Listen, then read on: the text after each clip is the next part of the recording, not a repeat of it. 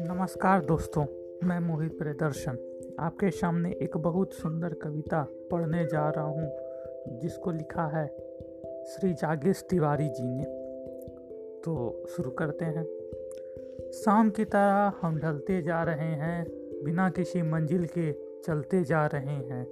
लम्हे जो संभाल के रखे थे जीने के लिए वो खर्च किए बिना पिघलते जा रहे हैं। धुएँ की तरह बिखर गई ज़िंदगी मेरी हवाओं में।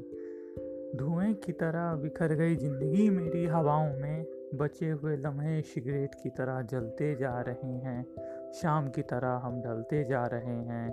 शाम की तरह हम ढलते जा रहे हैं। जो मिल गया उसी का हाथ थाम लिया। जो मिल गया उसी का हाथ थाम लिया। हम कपड़ों की तरह हम सफ़र बदलते जा रहे हैं। शाम की तरह हम ढलते जा रहे हैं।